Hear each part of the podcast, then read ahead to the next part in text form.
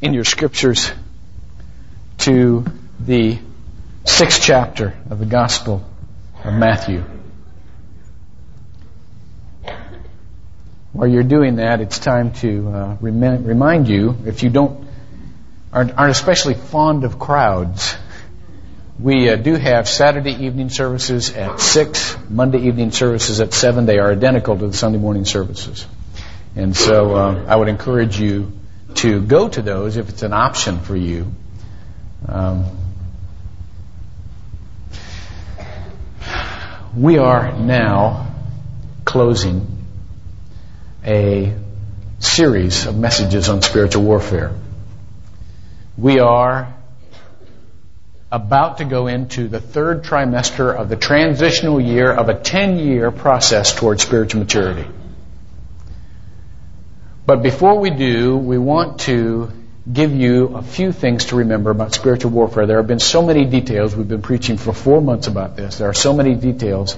I want just to give you some simple things to hang on to if you can't remember all the details. Although I'm sure that the Holy Spirit will bring to your mind whatever you need during those times. But here are some simple things that I want you to remember.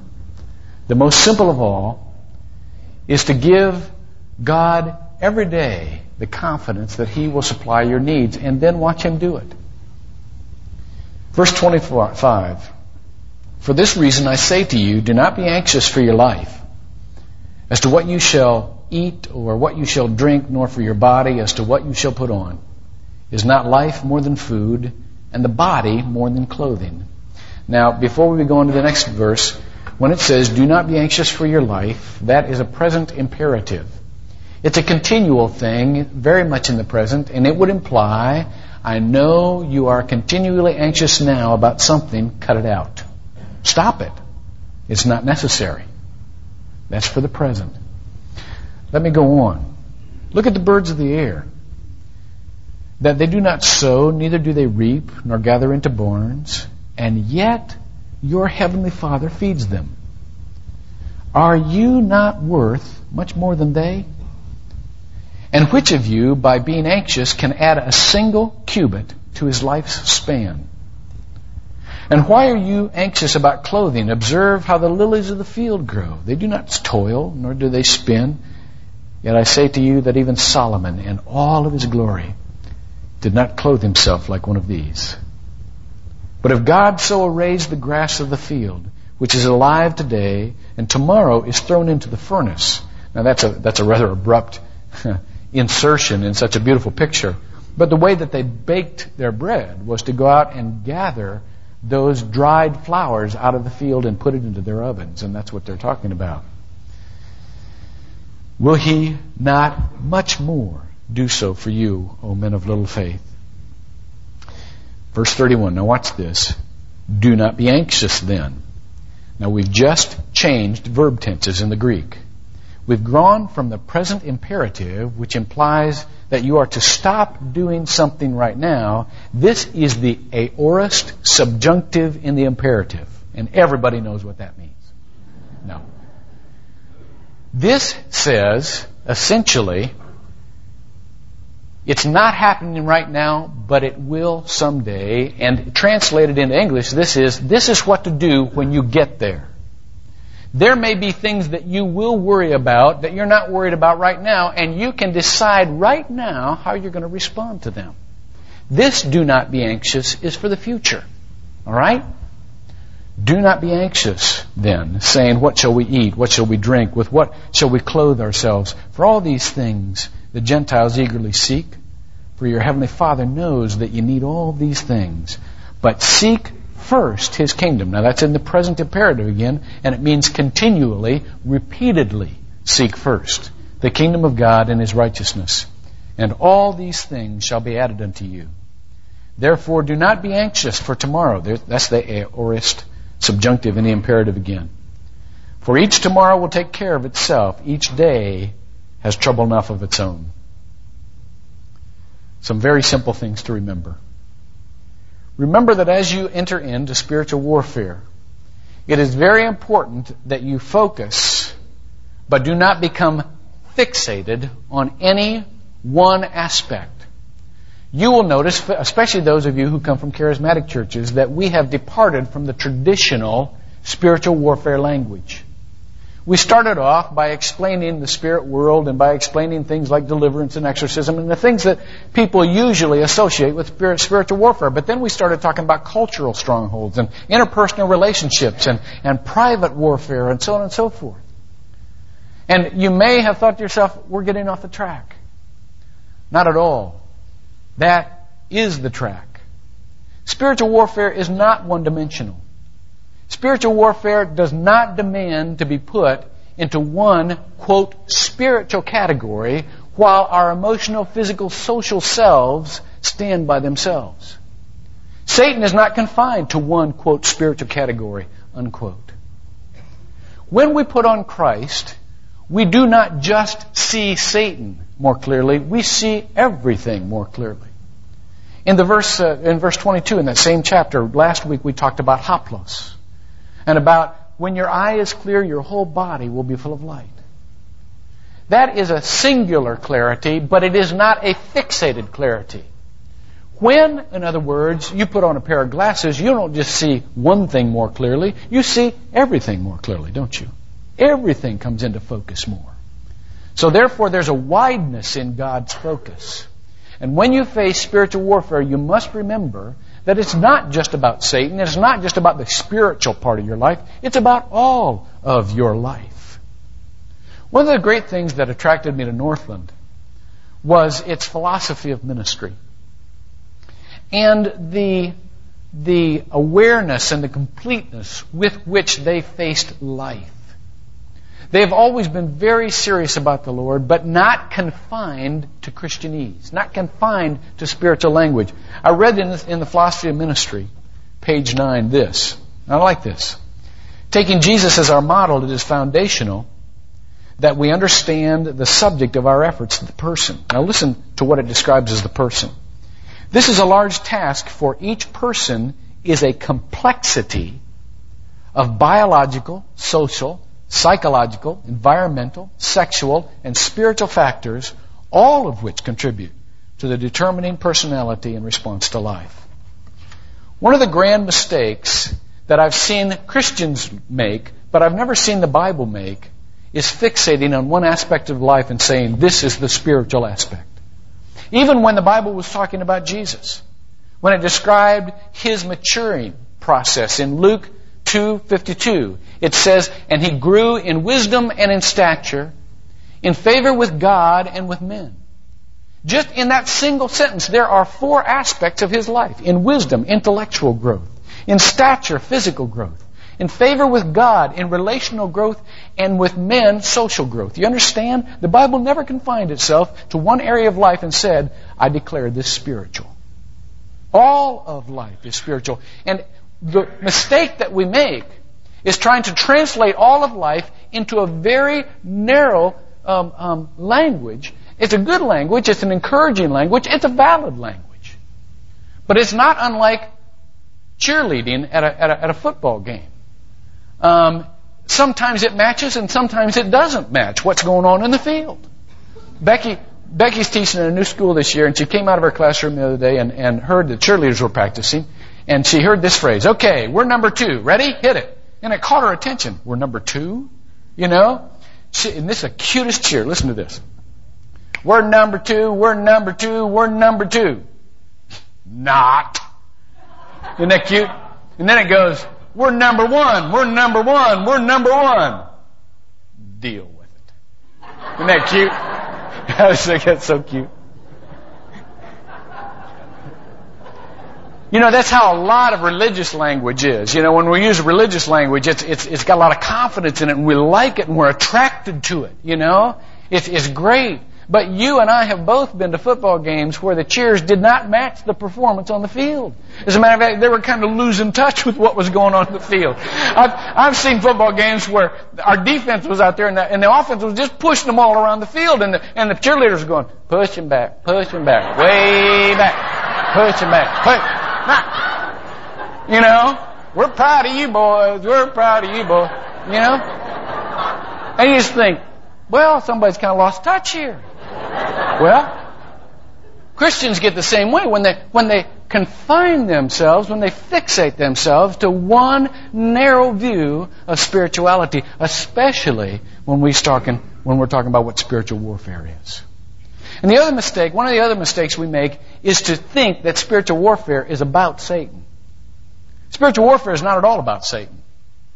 It's only initially about Satan. What spiritual warfare is about is the great truth that God wants to allow to come into our lives through the battles He allows in our lives. That's what spiritual warfare is about. Spiritual warfare is always positive because God is always positive. Sometimes we need to battle.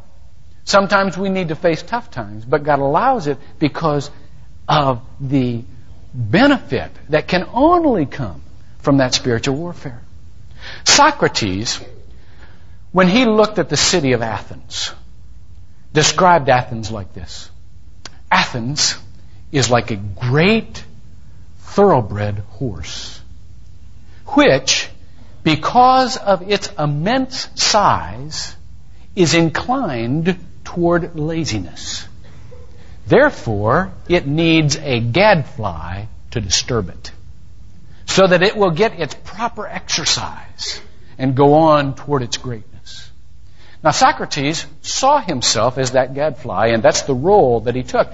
Ask very uncomfortable questions. Do you all remember what happened to Socrates?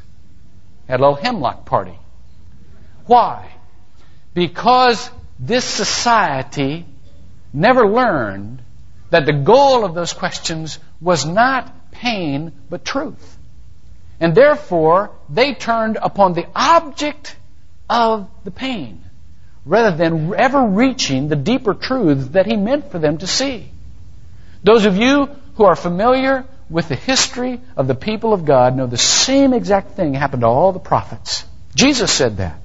You have stoned the prophets who came to disturb you to greatness. You know exactly what happened to Jesus Christ that came to disturb us to greatness. Well, do you know what? Satan does not play a much different role in God's overall plan than the prophets did. Certainly his intent is more malevolent. Theirs was much more benevolent. But the role that he plays and the role that God has given him is to be able to disturb our lives because all of us are inclined toward laziness. But what I've seen Christians do again and again and again and again is to make up an entire theology of warfare against Satan, but yet leave the theology of what we are to accomplish for God impoverished. Let me show you in Scripture, John 17. Jesus says this in his high priestly prayer. In verse 15, he says, I do not ask thee to take them out of the world, but to keep them from the evil one. But he does not stop there. Look at verse 17, where we are to go when we get past the evil one. Sanctify them in the truth. Thy word is truth. Verse 19. And for their sakes I sanctify myself, that they themselves also may be sanctified in the truth. You understand what's happening? We are not in spiritual warfare to focus on Satan. We are always to focus on the truth, the greater truth that God wants to bring us in our affliction, in our battles. That's where we are to go. That's where we're going the next quarter and the next year and the next year after that to look for that greater truth. Very important. Next, I want you to remember that spiritual warfare inclines us to inactivity because we begin to think, well, now God's got to do this and I can't do anything. That's not at all what this is saying, especially in the present. What this is saying is, I want you to go ahead and be active. Just don't be anxious about it. Do you know how many people I've heard misread this scripture in saying, well, God will provide, therefore I don't have to do anything? You, you ever hear a Christian say that? Well, I'm just going to go on faith. I don't have to have any thoughts of my own. I'll just get the old frontal lobotomy and just go on out and be a good Christian. I want, when I believe in God, that means to stop thinking and stop working. Well, that's not at all what it means. God never said to stop working. As a matter of fact, if you've ever watched the birds, you will know that they are not lazy creatures. Sometimes I sit for hours in my yard and watch the birds. I love to do that. Just watch the, observe the birds. He says to. You sit out there and you watch them. I have yet to see a bird go up in a tree and go like this. Doesn't happen. Little ones do when the mama comes. But the big ones are down there looking for the worms. See? They're working, they're building nests and so on and so forth. The difference is, they're not worried about it. They're just not worried about it. Christians, you can work. Work. It says in, in, in uh, um, 1 Thessalonians 4.11. Let me, let me show that to you just in case you need this to, you have a lazy brother-in-law or something like that. You want to quote scripture. Make it your ambition to lead a quiet life and attend to your own business. That's good for a nosy sister-in-law too. and work with your hands, just as we commanded you. Very important in uh, um, um, oh rats. Uh, 2 Corinthians 4.10 or 1 Corinthians 4.10. Is it 2 Corinthians or 1 Corinthians? No, no, 3.10. 3.10, I'm sorry. 2 Corinthians 3.10. It says, He who does not work, what? Doesn't eat. Pretty simple formula there, isn't it? So, so the Bible is, is don't say, is, is not saying stop work. What the Bible here is doing is making a differentiation between a work ethos and a work pathos. A work ethos is an objective characteristic that is a part of our character that says, yeah, we just go out, we're, we're productive people. We're productive people. Pathos, though, is the feeling and the misery that comes with, with feeling horrible about working. I hate working. And, and the Bible says, don't do that. Don't do that. Don't worry about, oh, I just wonder what's going to come out of this work. The Bible's saying, don't do that. Enjoy what God has made you for. The birds enjoy what God made them for. Flowers enjoy producing. Listen, don't I haven't worked for 20 years. I've, I just got to confess this to you. I have not worked for 20 years. Now, there are times at the end of the day when I'm so tired I could literally throw up. I, I literally could. And, I, and I'm sure you're that way too. But I don't call it work. You know, I enjoy every minute of what I do. And that's what Jesus is saying here. Be productive. The way to fight Satan is not to get in a defensive position presently. It's to be productive for God. One time they came to uh, Albert, uh, uh, I'm sorry, um, oh, the guy, the light bulb guy, Edison, Edison. and he was he was kind of eccentric, you know, and every day he'd work 20 hours in this laboratory. I mean, this guy just was there every day, and they said they came to him. They were they were worried about. It. I said, Thomas, you need a you need a vacation. He was hard of hearing. Said, what? So you need a vacation. What do you mean? Well, just, just go somewhere. Just relax. Just, just do something that you will enjoy. He said, what are you talking about? They said, listen, don't worry about the money. Tomorrow morning, you get up and you decide where you would want to go, where you would enjoy more than any place on the face of this earth, and we'll send you there. Guess where I went? Back in the laboratory, that's where he wanted to go, see? He had to work ethos without the work pathos. And that's what Scripture's saying. Work and enjoy. That's what it's saying. And it's also saying this be sure that you enjoy because you don't have to worry about the details. The same God that has an entire plan for you down here that can provide for you in big ways can also provide for you in small ways. We have basically, most of us, a functioning deistic theological model in our heads. We really believe that God started it off and then stepped back and said, It's all up to you. We really believe that. And so we say, okay, we'll just take over these details. and then we get covered up with the worry of the details. In Matthew 13, it talks about the seed that starts to grow, and then the cares of the world chokes out that seed. That's exactly what we do with the Lord God. Okay, God, I believe in you. I believe in your plan. I think it's great. I'll take over the details.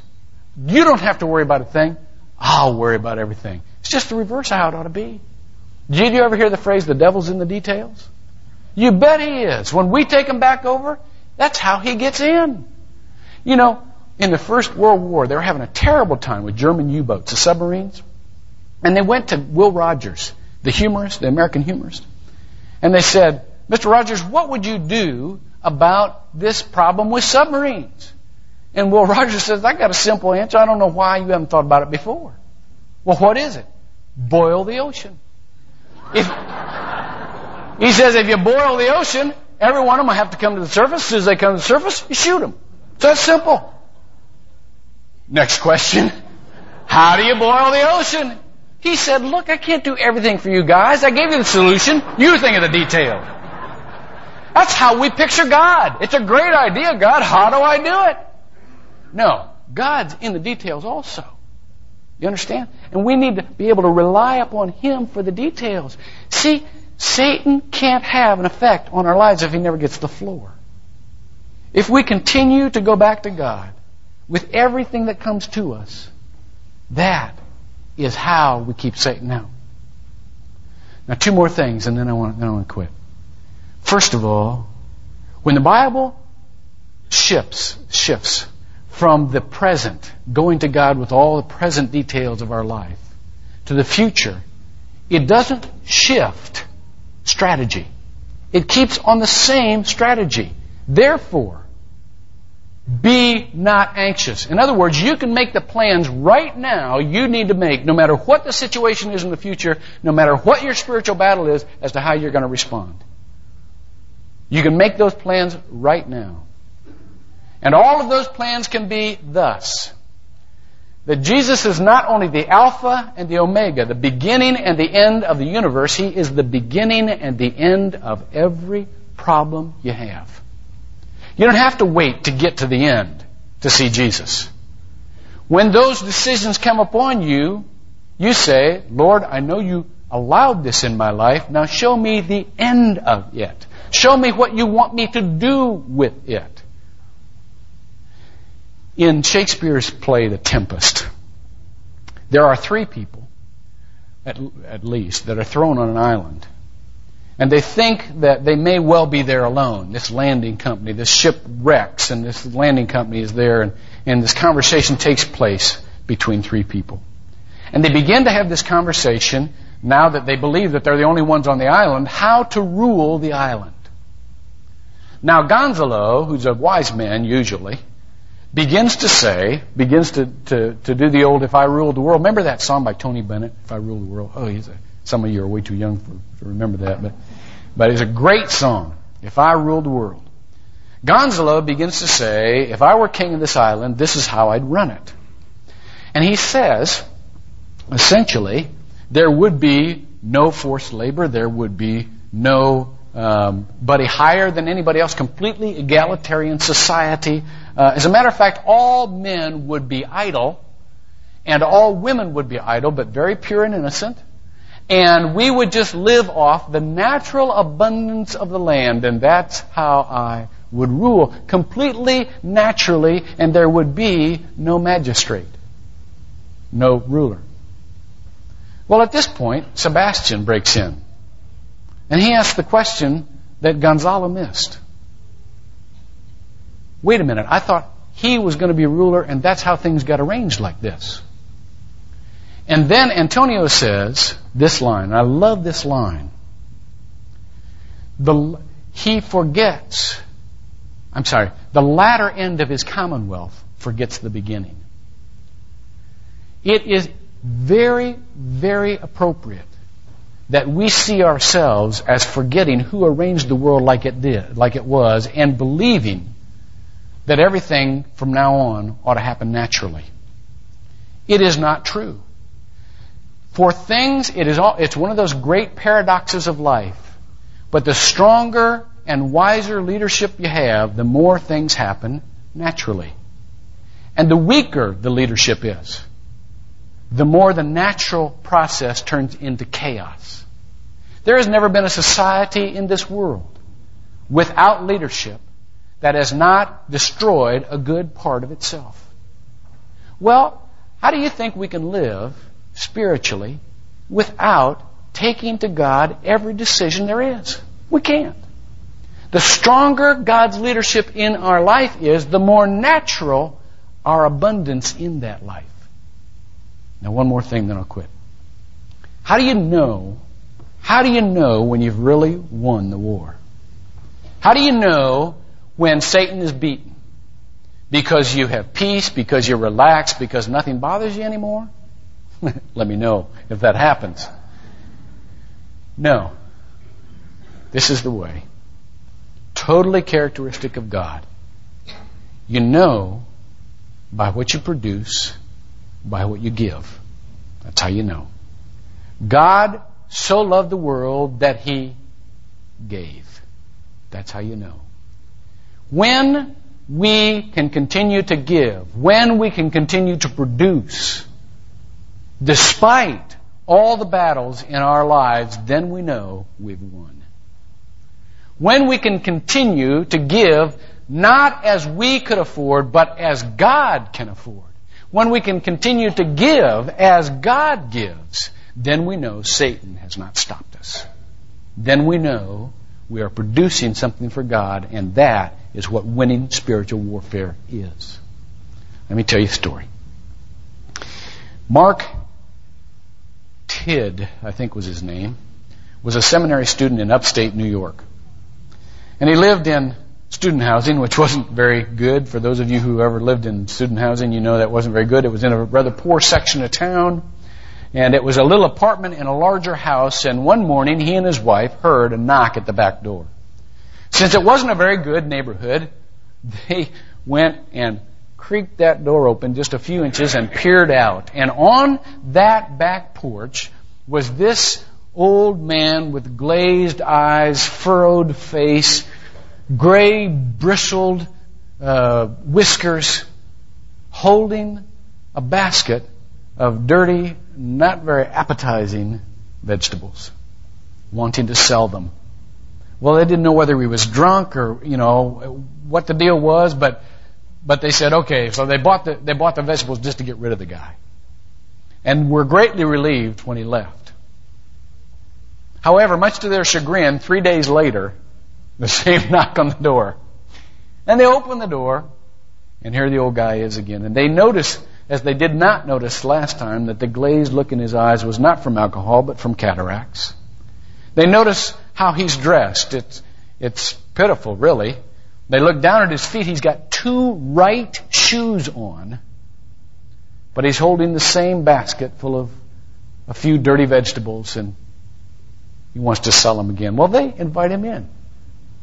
It turns out that he lives in a shack and he makes his living by eating own, his own vegetables that he's raised and, and, and selling the few that he can. Turns out that he's a Christian, he loves the Lord, and he loves to talk about the Lord, and he's not only a Christian, he's a harmonica playing Christian. And he whips out his harmonica and just toots out a few gospel songs. His name was Mr. Roth. And so, almost weekly, Mr. Roth would come back and talk about the Lord and, and toot out a few gospel songs and sell a few vegetables. And one day, he came into the kitchen with a great big smile on his face. And just as he was about to toot out a gospel song, he said, I want to tell you, God is so good. And the couple said, That's right, Mr. Roth, God is good. He said, No, you don't understand. God is so good because of how He provides for His children. They said, Well, what happened? He said, Well, I walked out of my shed today and there was a whole bag of clothes and shoes and everything. And they said, Mr. Roth, that is wonderful. We could not be more happy. And he said, Wait a minute, you haven't heard the whole story yet. God's even more wonderful than you think. Just yesterday, I met some people that could really use those.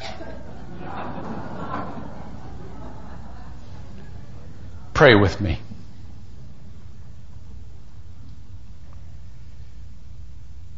God, keep us focused on the Lord Jesus Christ, on how He gave, and who He was, and how He gave because of who He was. For those in here who would love to live like Jesus, let them right now invite Him to come into their heart and say, Lord, I've lived apart from you. I don't want to anymore. I accept forgiveness and I want you to make of my life whatever you want. Today, let me walk with you forever. For all of us, Lord God, help us not to concentrate on the little ways that Satan tries to snipe at us or even the larger ways he tries to intimidate us. But help us to keep on keeping on, loving you, giving as you give, being creative and producing as you do. For Satan's ultimate defeat comes in a world where there's no more room for, he, for him because there's too much good being done. Help us to be a part of that. We pray in Jesus' name. Amen.